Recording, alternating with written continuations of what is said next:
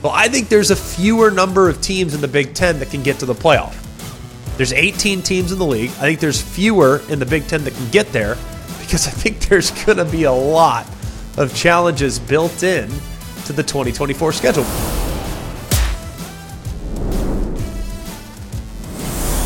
Hello and welcome in. It is always college football. Today is January 29th. It's Monday, and we are starting to really get into the off season. The coaching carousel, while it's spun fast and it's spun relentlessly the last couple weeks, it appears that it's slowing down right now. Sherrone Moore has been named the head coach at Michigan. Nick Saban has stepped down, but Kalen DeBoer has stepped in. Every job at the moment, knock on wood, is settled. We don't have anything to worry about here, at least in the near term, unless you know if somebody takes an NFL job, which is always possibility. But right now, it appears like things have kind of slowed down, and we can start to forecast what these teams might look like here in 24. And we're going to do that today with the Big Ten. We're going to do playoff probability. That I think is something that we had some fun with last week with the SEC. We did eight teams in the SEC that I thought could get potentially within striking distance of the 12 team playoff. I don't think there's as many in the Big Ten. Not as many in the Big Ten. Why? Because I think that there are tiers in the Big Ten and it's really, really top heavy. So, in a roundabout way, it's a compliment to the Big Ten that there's fewer teams because I think the probabilities and the percentage chance of getting four teams might actually be higher than that of the SEC. That's how much I respect what Ohio State's bringing back, and Oregon, and Penn State, and Michigan, and the other teams that might have a fighting chance to get to the inaugural 12 team playoffs. let's kick it off at the top of the Big Ten. There's a new team at the top that I think has a remarkable chance, a remarkable chance to punch their ticket to the playoff. It might even be 90 plus percent. We'll discuss the Ohio State Buckeyes right now on Always College Football. If you're someone that's just a little apprehensive about the new era of college football, uh, I would kind of fill myself into that campaign group a little bit. Like I'm, I'm really pumped and I love the sport and I, I understand. Hey, progress is coming whether we like it or not. So I'm just embracing what's going to be great about it. There's plenty of things to not like about it. Uh, totally get that. But there's also a lot to get excited about. And one thing as I was preparing for this show, you want to get really, really excited about what we have coming up this upcoming season. Look no further than the Big Ten's 2024 schedule. Okay, we'll just we'll start in the non-conference because well, why not? we'll start there. On September 7th, you have Texas traveling to Ann Arbor in what was almost a national championship matchup. And the following week, you get another college football playoff team from a year ago in Alabama that is going to be heading to Wisconsin, to Madison for jump around. You get USC that opens the season against LSU in Las Vegas. You get UCLA in Death Valley on September 21st. Minnesota is playing against North Carolina on August 31st but that could move up a couple days as well.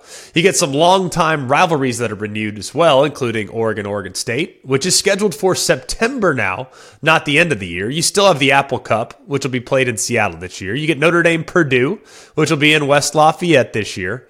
You get Maryland and Virginia, which will be in Charlottesville. So you kind of start to to pull back a bit, and you're like, all right, I'm starting to feel it now. If you're if you feel anything like I, am getting through like a few sentences and going through the non-conference, I'm like, all right, the the engine's starting to rev a little bit for me, for sure.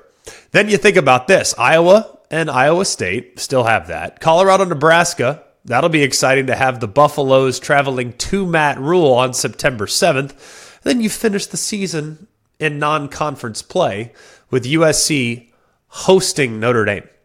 So if that doesn't get you going for the Big Ten schedule, I, I don't know what does.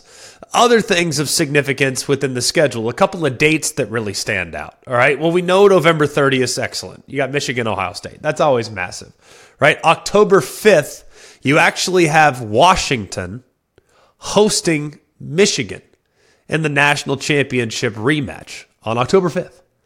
USC's first Big Ten game is at Michigan on September 21st. Their first home Big Ten game is a couple weeks later when they play Wisconsin at home. And then there's that those two weekends. Like you always find, oh man, that's going to be a big weekend. you know, you always find those big weekends, and you look first at October 12th, where you have three cross country matchups: Ohio State at Oregon, potentially top three teams in the country in the preseason. That'll tee it up week five. Possible playoff preview, perhaps. You got Penn State in LA, the Coliseum. I should probably, when I say LA, I should. There's two teams down there, so if I say Pasadena, I mean UCLA. If I say LA, I mean LA. That's USC. So Penn State, USC. And then you have Washington, who flies to Iowa. And if you want an indoctrination into what Big Ten football is all about, just go and experience Kinnick there against a team that won 10 games a year ago. So October 12th, circle that date and cancel all your plans. November 2nd, Oregon at Michigan. UCLA at Nebraska, Ohio State at Penn State, Wisconsin at Iowa, and then USC at Washington. So we got a lot of things to be excited about for the schedule. And I just, I had to just start the commentary with that because I'm looking at this schedule and I'm trying to find, remember, we did this on Monday with SEC teams how many teams have a legit chance and what are the percentage chances that they're going to get to the college football playoff? Well, I think there's a fewer number of teams in the Big Ten that can get to the playoff. There's 18 teams in the league. I think there's fewer in the Big Ten that can get there because I think there's going to be a lot of challenges built in to the 2024 schedule, whether it's the non conference games that we just talked about or the big matchups that we have that I just listed. I just think you're going to have a lot more teams that are sitting around 10 and 2, 9 and 3 then you're going to have teams that are 11 and 1, 12 and 0. Now, I think there's a 12 and 0 in there. I think there might be an 11 and 1 in there. But I just think it's going to be a complete gauntlet. 100%. Another thing to remind yourself of as well. There are no longer divisions in the Big 10.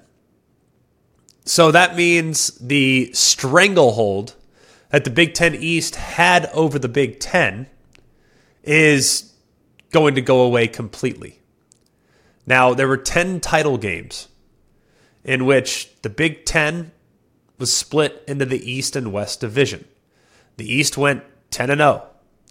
They finished 103 and 86 against the West in the cross divisional matchups, and there were only two teams in the West that had a winning record against the East foes. Those two teams are Iowa and Wisconsin. Iowa was 17 and 10, Wisconsin was 15 and 12. So, remove those two teams, the other five all finished below 500 against their East counterparts. Now, Iowa and Wisconsin made several trips to the Big Ten championship game. Those appear to be a lot more difficult to come by than they were in the previous setup with the West and the East divisions. Let's be honest. The West was as gettable a division as you'll find. No disrespect. It's just the balance of power in the league. There's a lot more high quality, high quality, high quality, annually excellent teams in the East than there were in the West. That's not Wisconsin's fault. It's not Iowa's fault. You got to win the games you're supposed to win. And they did. But we've also seen a bunch of parity in the West as well. That's why Northwestern's been to a Big Ten title game. That's why we've seen Iowa in a handful. We've seen uh, we've seen Wisconsin in a handful as well. We've seen Illinois within striking distance as well. So that's just all the things that you need to consider before we start to move into the playoff discussion as it relates to some of these teams. We will start at the top. And no, the top for 2024 for me is not the three time defending champs. And no, I'm sorry. I'm sorry. I, I want you guys know I've been all over the Michigan Wolverines for years. Really, really like them. Love their program, love what they've built. But to me, right now, as of today, the team to beat in the Big Ten is the Ohio State Buckeyes. Now, a lot of people are concerned about Bill O'Brien becoming the offensive coordinator. But how can you deny the impact that the brand of Ohio State has had in the portal? I mean, just the additions are absurd. Absurd. Will Howard. I think Will Howard's an excellent player. Now, you can think about what he was at Kansas State or what he could have been potentially at Kansas State if not having given way to Avery Johnson at some points last year. But when he's been in there, he's been very solid. Very, very solid. And I think there's another gear in there that he's now going to hit now that he's at Ohio State. I mean, he threw for 48 touchdowns, threw for nearly 6,000 yards, played a lot of football. So I'm really optimistic about what he's going to do in that offense. It's a very quarterback friendly system, and I think he's got a lot of talent and ability to be able to take to the next level. But in case the passing game's not rolling at 100 miles an hour, don't worry, you just got the best tandem of running backs in the country. with what TreVeyon Henderson is, and with the addition of Quinshon Judkins, it's a who it's you could make a case. I mean, you really could make a case that they are two of the top five running backs in the country and they share the same backfield. Just mind blowing proposition for a second.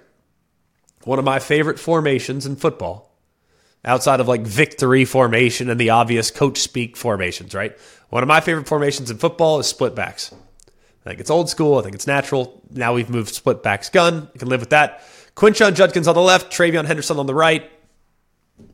Let's go, boys. Just visualize that. And and don't get too excited like I like I just did because it's we haven't seen it yet. We don't even know if they have it. We don't know if they will run it, but I'd put it in. And I'd use it a lot because those two guys are really amazing. But you think about also not just the additions of Caleb Downs as well, who I think is one of the best secondary players in the country. I think he's as good as any safety as there was in college football last year, and he was a true freshman. Now, if you want to say, well, Javon Bullard at Georgia or whoever, I mean, there are a lot of really good secondary defenders. I think Caleb Downs is a complete difference maker. And I don't know his EPA or what his wins against replacement would be. I, I don't know the net, the stats like that off the back of my head. All I know is I watch him and I say that guy impacts the game every time he's on the field. I also look too at the impact he makes on the locker room. I think this guy's a great, great addition from a culture standpoint for Ohio State. So, not just what they brought in, but how about we take into account what they brought back?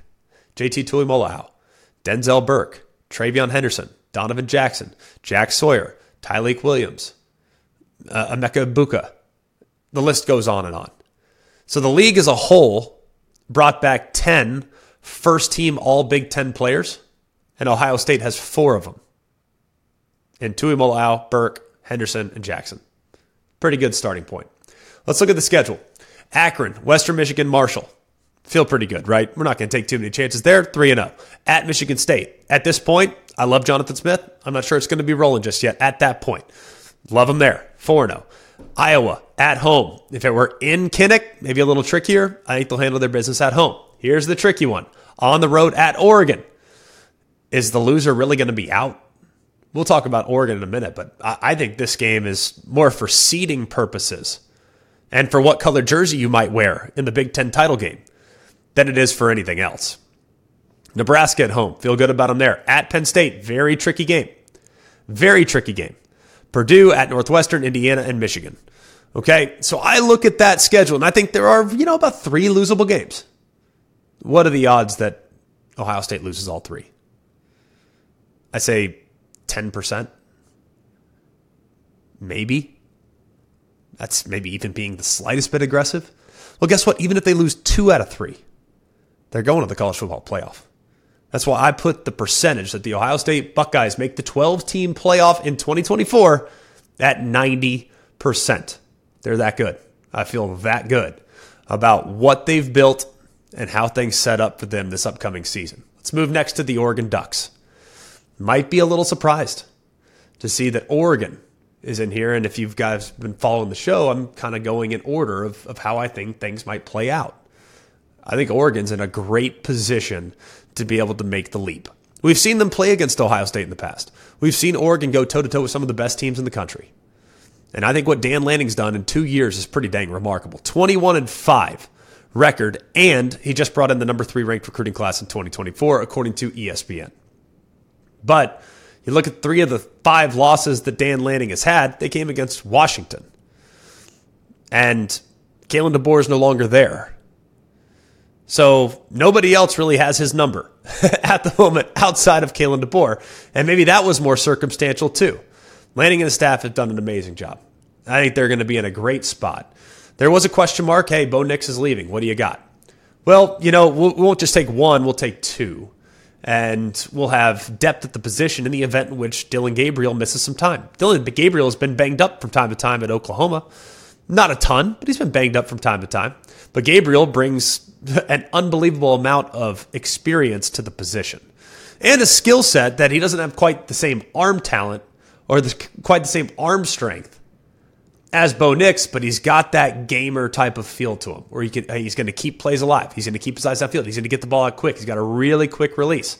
He threw for 3,600 yards and 30 touchdowns against just six interceptions at Oklahoma last year. So, them being able to replace an experienced player with an experienced player is massive. But then you need the developmental guy behind him potentially. You go and get UCLA transfer Dante Moore, who's the number two pocket passer in the 2023 ESPN 300. He's probably going to be the quarterback of the future. You bring in Kobe Savage, who had 115 tackles and six interceptions at Kansas State the last two years at safety. That'll be big considering you did lose some key pieces in the back end. And they have a really difficult schedule. But I am remarkably optimistic with what they bring back and the culture that's been established under Dan Lanning. Like I said, I think 9 and 3 gets you on the cusp. I think 10 and 2 gets you in to the college football playoff. You got Hawaii, Idaho, and Boise. I think they'll take care of business in all three. The Boise game's interesting, but I still think they'll handle their business. They go to Oregon State. Oregon State's experienced quite a bit of turnover. Lost a lot of really good players off last year. I think Oregon take, State takes a step back. So even though it's in Corvallis, I still like their chances of being able to get that win in the rivalry game. Then they go to UCLA after that. At this point, I like Oregon more than I like UCLA. UCLA's got a couple holes to fix, a couple things that need to be sorted out. Got to replace a defensive coordinator. More on him in a little bit.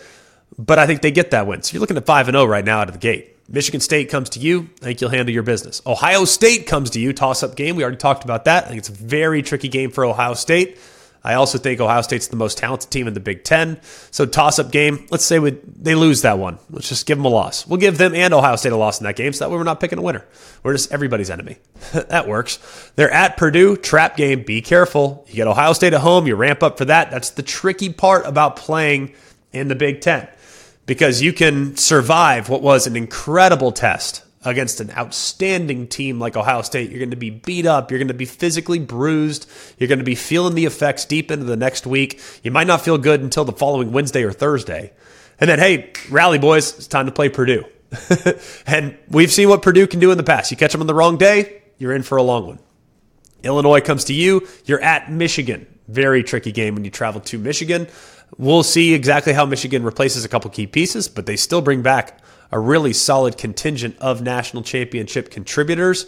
So I think they should be in good shape there. Maryland's at your place, should be okay there. At Wisconsin, very tricky game. Be careful. Be very careful. But I still think Wisconsin might be a year away from being able to get over the hump. And then you have Washington at your place in the final week of the season with Jedd Fisch at the helm. Kalen DeBoer is no longer patrolling the sideline for the Huskies, so I think Oregon will handle their business in that game. I think you're looking at 10 and 2. maybe, maybe better, maybe slightly worse. Either way, I really like your chances. I think even at 9 and 3 with that schedule, you got a real chance of being at 11, maybe a 12 seed overall, but still, I think Oregon is going to make the playoff this upcoming season. I put their chances at 80% to make the college football playoff. Moving on to the defending national champs, team that's won the Big Ten three straight years in really a remarkable run of success for Michigan's program. I mean, as good as they've been in my lifetime over the, I mean, I'm 35. So as good as they've been in my lifetime, I don't know if I've ever seen Michigan this consistently dominant.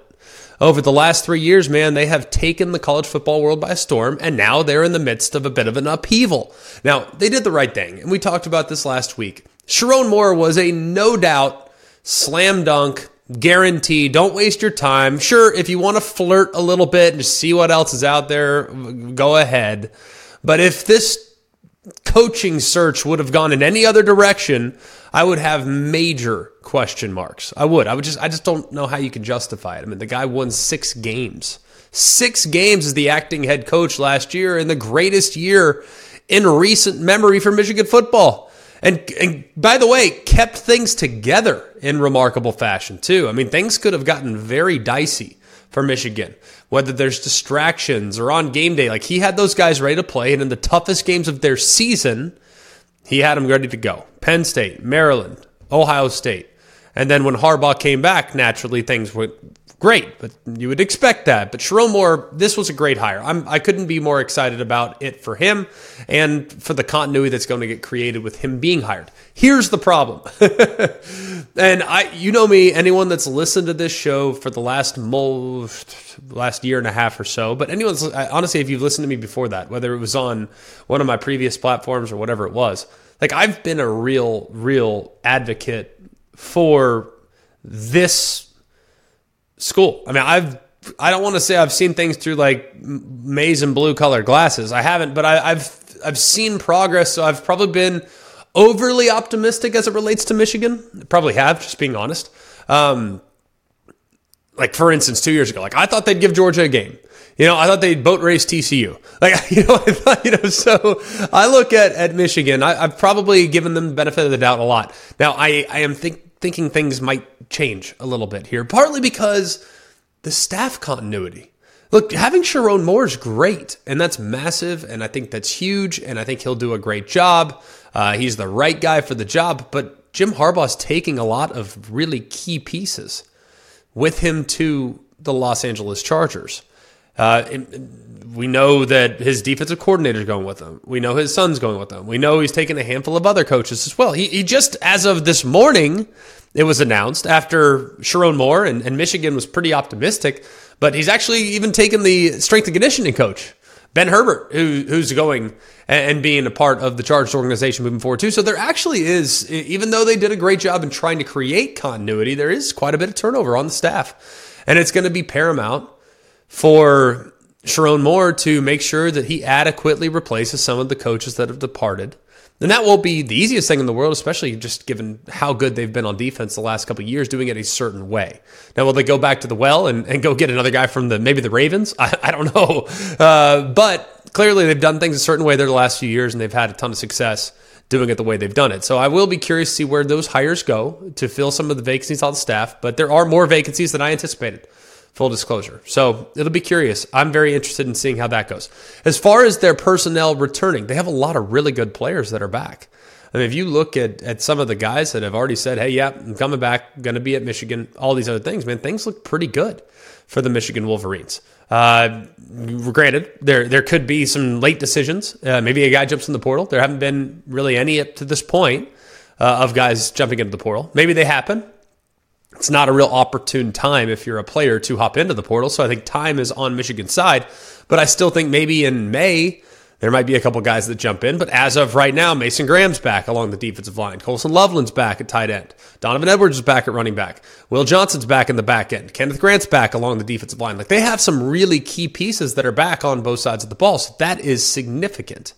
Now, you got to replace JJ McCarthy. Won't be the easiest thing in the world. But whether it's Alex Orji or or maybe they get a, another year out of Tuttle, which I know they're petitioning for, depending on where they end up going with this. I mean, whatever the quarterback's asked to do, it's going to be in a run first style of attack that is probably going to feature Donovan Edwards. That's probably going to be where the offense starts and stops. Uh, they do have to find a couple great playmakers on the perimeter. I think they'll be all right there. So I think Michigan's in a great spot. Here's the problem. I think their schedule is brutal. Now, if you look at how things kind of line up, yes, a lot of their toughest tests are going to be at home, but they play three, in my opinion, three of the top five teams in America in 2024. So preseason top five teams, they have three of them on their schedule. One is Texas, one is Oregon, the other is Ohio State. Three of those teams very, very difficult. And then I think they have some very dangerous teams on the schedule as well. If you look at just how dangerous some of these teams are, man, like I think Michigan State is a dangerous football team. I, I know, are they quite going to catch Michigan just yet? No, no, no, no. But I think they're dangerous, and I think Jonathan Smith will have that game circled, and I bet they'll play well in that game. I think a game against SC is dangerous, especially early in the season.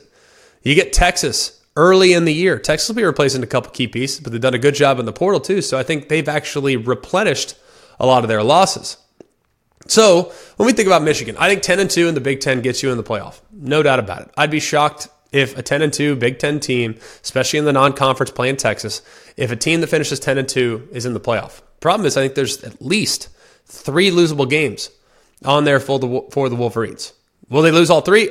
Uh, I, I don't I don't necessarily think that's likely, But I think losing to Texas, I think losing to Oregon, and I think losing at Ohio State is a very real possibility. And I wouldn't be shocked if a team like Illinois uh, gives them a tough game on the road. We've seen it happen before. It's right after a road trip. Yeah, they have a bye week in there. They have a road trip to Washington. Then they have a bye week. Then they have a road trip to Illinois. That Illinois game might be tricky, even though it's coming off of a bye. So I'm going to put right now a team that has been a lock for the playoff in each of the last three years. I'm going to put Michigan's chances of making the college football playoff at 70%.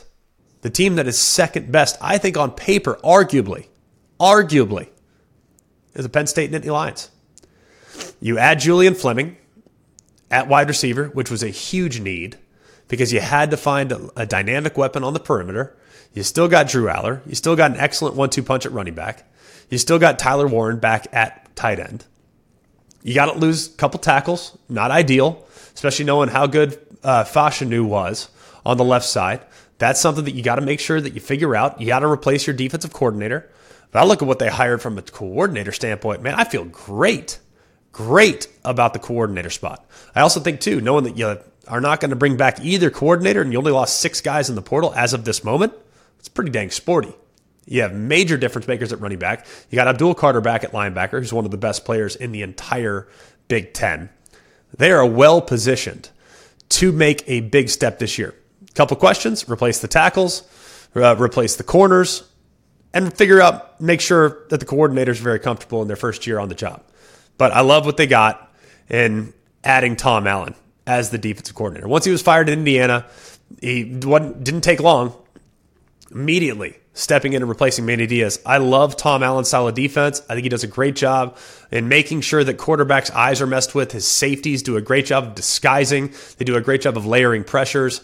I'm very optimistic very optimistic about what he's going to do filling in for Manny Diaz. I think it's a great hire, great hire by James Franklin in identifying Tom Allen as a possible candidate to replace what I think was a great, great coaching job by Manny Diaz. But not to be outdone on the offensive side, Andy Kotelnicki comes over from Kansas. And if you watch Kansas, and I don't know how much people have paid close attention to Kansas's offense the last couple years.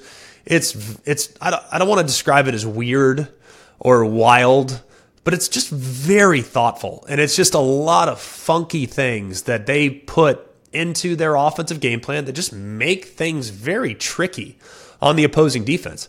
And Andy Kotelnicki deserves a ton of credit for creating that creativity and making sure that the defensive coordinators over there burning chalk on the sideline. Like, how do we cover this? How do we cover that? What do we need to do for this? What do we need to do for that? It's it's based in in an offense that, that wants to really run triple option. That's not going to be what Drew Allar does, obviously, but they're going to put guys in position to get open and find matchups. So very, very excited about the coordinator hire that they made on offense to replace Mike Yurcich as well. Let's go to their schedule. At West Virginia, I think they'll handle their business. West Virginia had a very senior laden team last year, a couple of guys that need to be replaced for sure, but I think they'll be able to win that game. I feel good about it. Bowling Green, Kent State, Illinois, and UCLA all at home. I think UCLA will be a tough test. I think Illinois will be a tricky test. I think they'll handle their business at home. They're starting the season 5 and 0. Then they go to USC. Very tricky road trip in the Coliseum. That one I think is a bit of a toss up. You follow it with a bye week, then you go to Wisconsin, which is always a tricky place to go play. We'll kind of figure out what things look like for Luke Fickell at that point of the season. But they have a tough test, a tough start to the year. Wisconsin does, that's for sure. Ohio State comes to you. Is this the year that you can potentially get up and knock off one of the Michigans, one of the Ohio States? That is a significant question for James Franklin. You don't have Michigan on the schedule, so you avoid them, but maybe you catch them in the Big Ten championship game, assuming you might get there. Washington comes to you. I think you'll handle business in that game, even though Washington, just so many guys leaving the roster last year. It's tough to project exactly what they're going to look like. Road trip to Purdue, road trip to Minnesota, then you get Maryland at home. I look at all those situations, all those. I think you're looking at another 10 to 2. I mean, maybe an 11 to 1. If you can pull off an upset at SC or you pull off an upset at home against Ohio State, it's not out of the realm of possibility, man. Now, James Franklin, he beats the teams he's supposed to beat. He struggled with the teams he's not supposed to beat. Well, which team on there outside of Ohio State is he not supposed to beat? That's a question that I think we'll probably try and answer for the next seven months before we kick things off in September. So I think you're looking at 10 and 2 at worst. You're looking at a scenario where you're probably a 70% chance of getting to the college football playoff. So that's four teams. Four teams in the Big Ten with above 70% chance to get in the college football playoff. Remember, there are five at large, uh, or excuse me, six, seven at large teams. And I think one will get in naturally from the Big Ten because they're going to win the Big Ten. We know that. Automatic qualifier. But now you have three teams that are potentially at larges. So the Big Ten looking at a real chance, a very real chance to get four teams in the playoff. I think we might have listed them already. Here's where things drop off a little bit as we move into USC. Now, Lincoln Riley did what he had to do. He had to replace Alex Grinch. Defense coordinator just wasn't working there. It just wasn't working. They go and they get UCLA's D'Anton Lynn, D'Anton Lynn, who I know I, I played for his dad. I've known D'Anton Lynn since he was a kid. So I really respect him a lot as a football mind. Grew up in a football family. Dad, of course, was a head coach at one point in the NFL. So he knows the game and he knows how to position players and get the most out of players. They also have some pretty good players coming back on defense, but they did lose quite a few pe- people in the portal. 21 players lost in the portal as a, as a whole. That's that's a lot. And to turn that over immediately is not going to be very easy. But they do bring back Kamari Ramsey, uh, from UCLA. So he transfers in. That's big. You bring back your leading pass rusher in Jamil Muhammad, which I think is massive. At right now, I mean, I think everybody kind of assumes that it's going to be Miller Moss as the number one quarterback, but it sounds like Lincoln Riley is going to be pretty active in the portal come May. Try to attract maybe an older guy, maybe a younger guy. They already brought in uh, Jayden Maiava who did a great job at UNLV last year, threw for over 3,000 yards and 17 touchdowns, ran for almost 300 and three touchdowns on the ground. That was his freshman year. So maybe he pushes Miller Moss. But right now, based on the bowl game performance, it'd be hard for me to picture a scenario where Miller Moss isn't the guy. But look at the schedule for USC. I think it's really tough. LSU, right now, I would give LSU an advantage. It's, it's just I think right now, you know, LSU has a ton of problems on defense too. USC had a ton of problems on defense last year. I think LSU right now, their personnel on both sides of the ball is just slightly ahead of that of USC. But either way, that's going to be a heck of a game there in Vegas to kick off the season. Utah State, that should be a win.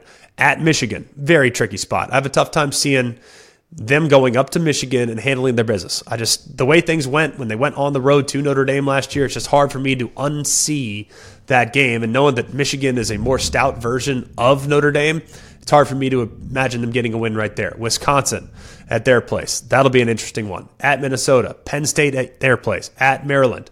I mean, it's a back and forth schedule, man. Minnesota, Penn State, at Maryland, Rutgers at Washington. I mean, it's going to probably take its toll over the course of the season. At Washington, Nebraska, at UCLA, and then Notre Dame. I think you're looking at a scenario about eight and four for SC. Mm, maybe slightly better, maybe slightly worse. There's a lot of losable games on that schedule. Now, I think USC's always got the potential to rally up and pull off some stunners. No doubt. They're going to have talent. They're going to have speed. They're going to be able to run with anybody in the Big Ten outside of maybe a team or two. They're going to be in a great spot to make a lot of plays. But will they ultimately get enough wins to get within striking distance of the college football playoff? I have a hard time envisioning that type of rally up here this year. I'm going to put their percentage chance of making the college football playoff at 20% here in 2024. We'll move next to a team that would have been a fringe playoff contender this year but things are changing drastically in the Big Ten. We've already talked about getting rid of divisions. There's no one who benefited more in the Big Ten over the last decade than Iowa with the divisions set up the way they were. Now, Iowa beat plenty of great teams. Remember them beating convincingly an Ohio State team that that was the loss that kept them out of the playoff. So we've seen Iowa do it before. I just think it's going to be really tricky right now. Now, they played their last nine games without Cade McNamara. So it's almost difficult to kind of figure out what they're going to look like offensively. As of right now, I know they're going to be elite on the defensive side. There's no doubt. They bring back a handful of very veteran players. Uh, Jermari Harris is a, obviously a guy that's played a ton of football. You get back Jay Higgins, who's excellent very, very optimistic about what he can be. Sebastian Castro, Nick Jackson, they got some really good pieces on the defensive side. And they didn't have a ton of turnover in the portal either. So you kind of know what you're going to get with them. It's just, will we get enough offensively to be able to challenge some of the other teams that they would face? And they might have to score 30 to get a win. even a good performance defensively against some of these teams that we just listed, holding them to 30s, pretty dang good. I just don't know if it's going to be enough. Now, they're one of the few teams, too, that actually has three annual foes in the scheduling model, the Flex Protect Plus for the Big Ten. So they'll get familiar. They have Wisconsin every year, they have Nebraska every year, and they get Minnesota every year. So the way things are structured right now, they'll get those teams every year, but then they'll kind of rotate the other six games uh, accordingly. But the schedule in 24 looks like this Illinois State, Troy at Minnesota. Minnesota game's a tricky one. Obviously, it's a losable game but one that they should be right there in the mix of. I don't think they go to Ohio State and get a win. Washington comes to them.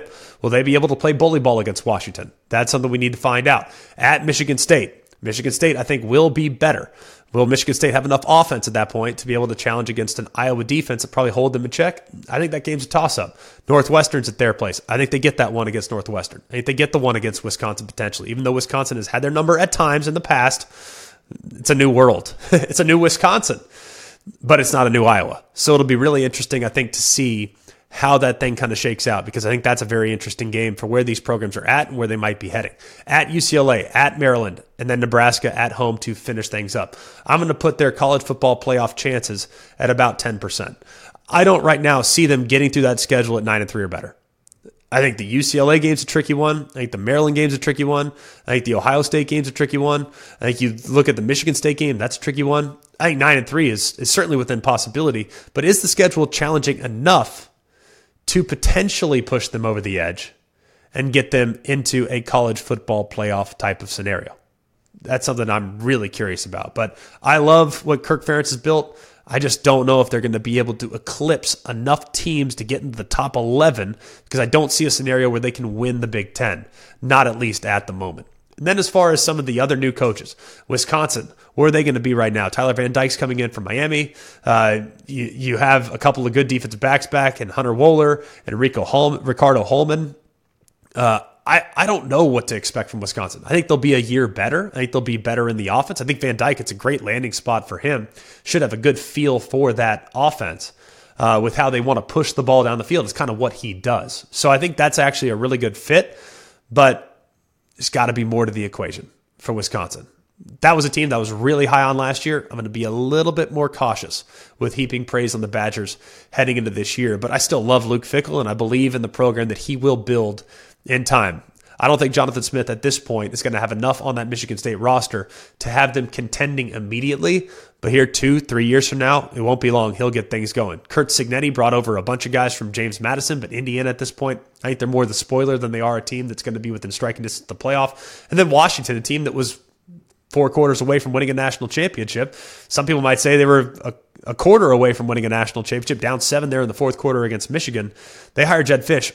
I just think there's too much turnover at Washington to expect them to be back in a scenario where they were in last year. They have really good players and they've retained a bunch of quality pieces. And he's brought a couple pieces with him from Arizona, but are they going to have enough to go week in and week out against that gauntlet that is the Big Ten schedule? That's a big question that I have at the moment. Some news and notes here. Uh, Alex Grinch, former defensive coordinator for USC and Oklahoma, has taken the safeties job at Wisconsin. Now, I think it's a pretty good get for Wisconsin. You lose a really well respected recruiter to Alabama. Not ideal to lose a guy that is really, really well liked on the trail. But you're able to fill it with a guy that had at one point been rumored to be a head coaching candidate at several other places. Even though people will look at his tenure at SC and, and make jokes, I, I get it, believe me. The defense at SC, not great, but there was progress actually made at Oklahoma when Alex Grinch was there. Remember, this is a guy that had some success as the defense coordinator at Ohio State. Like he's actually had a pretty good career. Didn't go well at SC. I understand that. But now he's back coaching a position group that he's done a pretty decent job with in the past. So I think this is actually a very good hire for Luke Fickell and the Badgers. Tim Lester is going to be named the offensive coordinator for Iowa. Now, a lot of people are looking at it. He's coming from the Packers, he was an analyst there. Uh, Lester was the head coach of Western Michigan after PJ Fleck left for Minnesota. Uh, had a bit of an up and down run as a head coach. Um, went six and six in 2017 led them to back to back winning seasons and appearances in the famous Idaho Potato Bowl and the First Responder Bowl, respectively. Then things didn't go so well. He started two and five, and then finished five and seven, uh, and was fired in November of 22. He also has in the past served as a Power Five coordinator, but it was it wasn't one that you guys probably would remember. I frankly, even though I live in this world, there were parts of 2014 and 2015 when he was at Syracuse uh, that were somewhat forgettable. Uh, he became the OC five games into the 2014 season. They went one and six uh, in his time there, but his overall record as a Power Five OC was just five and 14. But was that more about the place and the personnel, or was it about the scheme? Uh, I don't necessarily know. But I do know this: he does have experience in the Big Ten, which I think is beneficial. Uh, he spent the 2016 season uh, as the quarterbacks coach at Purdue. Uh, now, it was a rough year um, for the Boilermakers overall, but they did have some offensive success that year. Uh, David Blough was the quarterback. You might remember David Blough. Uh, he threw for nearly 3,400 yards and 25 touchdowns there. Also threw a bunch of picks that year, but they had, I think, decent offensive performance there in 2016. So they didn't have a good record collectively, but Lester did do some good things with his position, even though there were some mistakes made by Blough in the process of his development. So, all in all, after a search that had had a lot of rumors and and kind of pointing to Paul Chryst and other and other things, I think they ended up in a pretty good spot. Uh, guy with head coaching experience, guy that knows the league, uh, guy that has been in Power Five OC in the past and just spent some time with a really good offense with the Green Bay Packers. So I think there's there's a lot to like. Just what is the offense going to look like? Is it going to look like the offense that Kirk Ferentz wants to run, or is it going to be a little bit more new age, like a lot of the fans and a lot of the the people that have been covering Iowa are, are kind of wanting? So we'll be curious to see exactly how that goes. The ACC unveiled the full 17 Team 2024 schedule last week. We are going to dive in to the ACC a little bit deeper in a future show. We've done the playoff predictor, if you will, the playoff percentage probability the last couple weeks. The Big Ten today, the SEC last week. We will get into the ACC and the Big 12 and some of the other leagues as well. And as we evaluate maybe the G5 too, um, teams that might have a chance to get to the college football playoff because the G5 now has access, right? But we will dive into the 17 team ACC schedule next week. So keep it locked in here on Always College Football. And Coops, I know you are very hot and heavy about what's going down in Austin, Texas, or in a roundabout way, Provo, Utah, after what went down with the horns down T-shirts. What what's what what are you up in arms about, my friend? It's not just Provo. It was UCF a couple of weeks ago. It was you know the horns down. All right, this can't be something that everybody talks about. Like, are we becoming too sensitive about this now that Texas is about to be about to join the SEC? If I'm a rabid SEC fan and I see how much this is upsetting them right now you think that's going to prevent me from doing this on a week in and week out basis? Like, what are we doing here? I, I understand everyone's feelings about horns down. I personally think it's absurd. I don't know why they care so much. Um, in college football, we love to hate more than we love to love, and and that's okay. That's our that's our thing. It's especially in the Southeastern Conference. So if you're bent out of shape about horns down, shirts being made by the student section at BYU, uh, I just want to give you a nice, clean warning. Don't go to Baton Rouge at any point at night in the next couple years. Uh, don't don't go to Starkville, Mississippi, in a couple years. Very nice fans, but you will hear about it. All right, you will hear about it. And while they are ringing responsibly, you're going to hear about it. You're going to hear about it in Knoxville. You're going to hear about it in Auburn. You're going to hear about it in Tuscaloosa. So well, I understand in the Big 12 they had made it a real point of emphasis. Hey, we're not going to do the horns down. That's a 15 yard penalty. It's unsportsmanlike. All these other things. Yeah, it's unsportsmanlike, fine, but it's also it's supposed to be hard going on the road. Life is hard. You know, going on the road in college football is hard.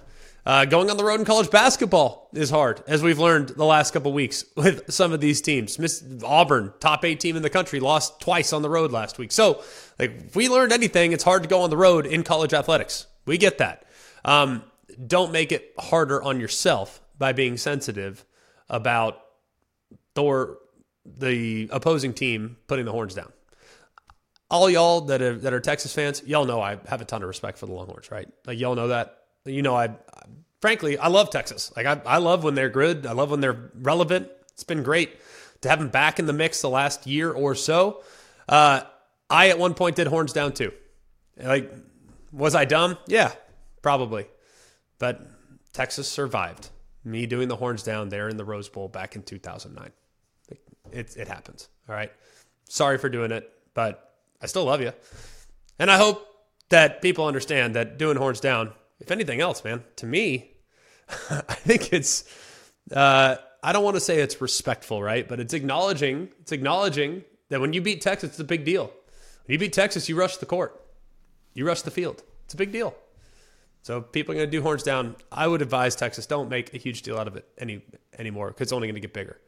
it's only going to get bigger as you jump into the SEC here in 2024 for all sports because in the SEC you're going to run into some hostile crowds.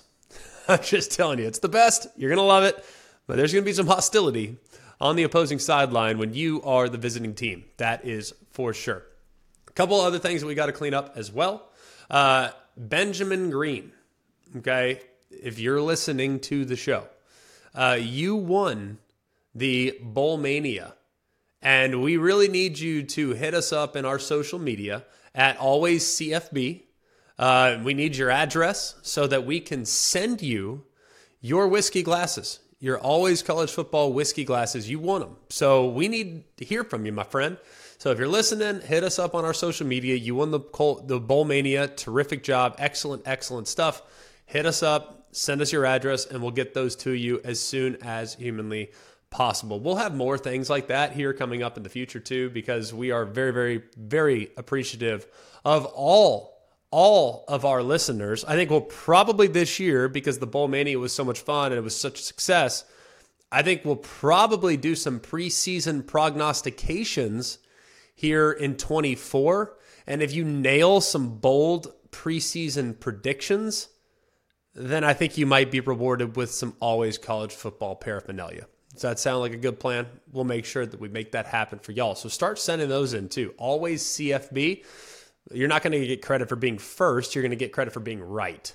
So, so if you want to start lobbing them in and you want to say Michigan's going five and seven, and they go five and seven, uh, then you will be rewarded with a whiskey glass or something of the sort. Sound good? We appreciate all of you for coming to us again. As always, at Always College Football, please continue to like, rate, and subscribe to the show wherever you get your show. Uh, if you would, follow us on social media at Always CFB on both Instagram and on Twitter so you can interact with the show on there as well. We'll continue to actually post questions on there also, and we'll start to get some of your responses in here as we move further into the off season. So for all of us here at Always College Football, Mark, Jake, Jack, the other Jack, I'm Greg. We hope you have an amazing day. Remember, it's always college football. Hey guys, it's Greg McElroy. Thanks for watching Always College Football. Make sure you like, rate, and subscribe to ESPN's YouTube channel and wherever you listen to your podcasts.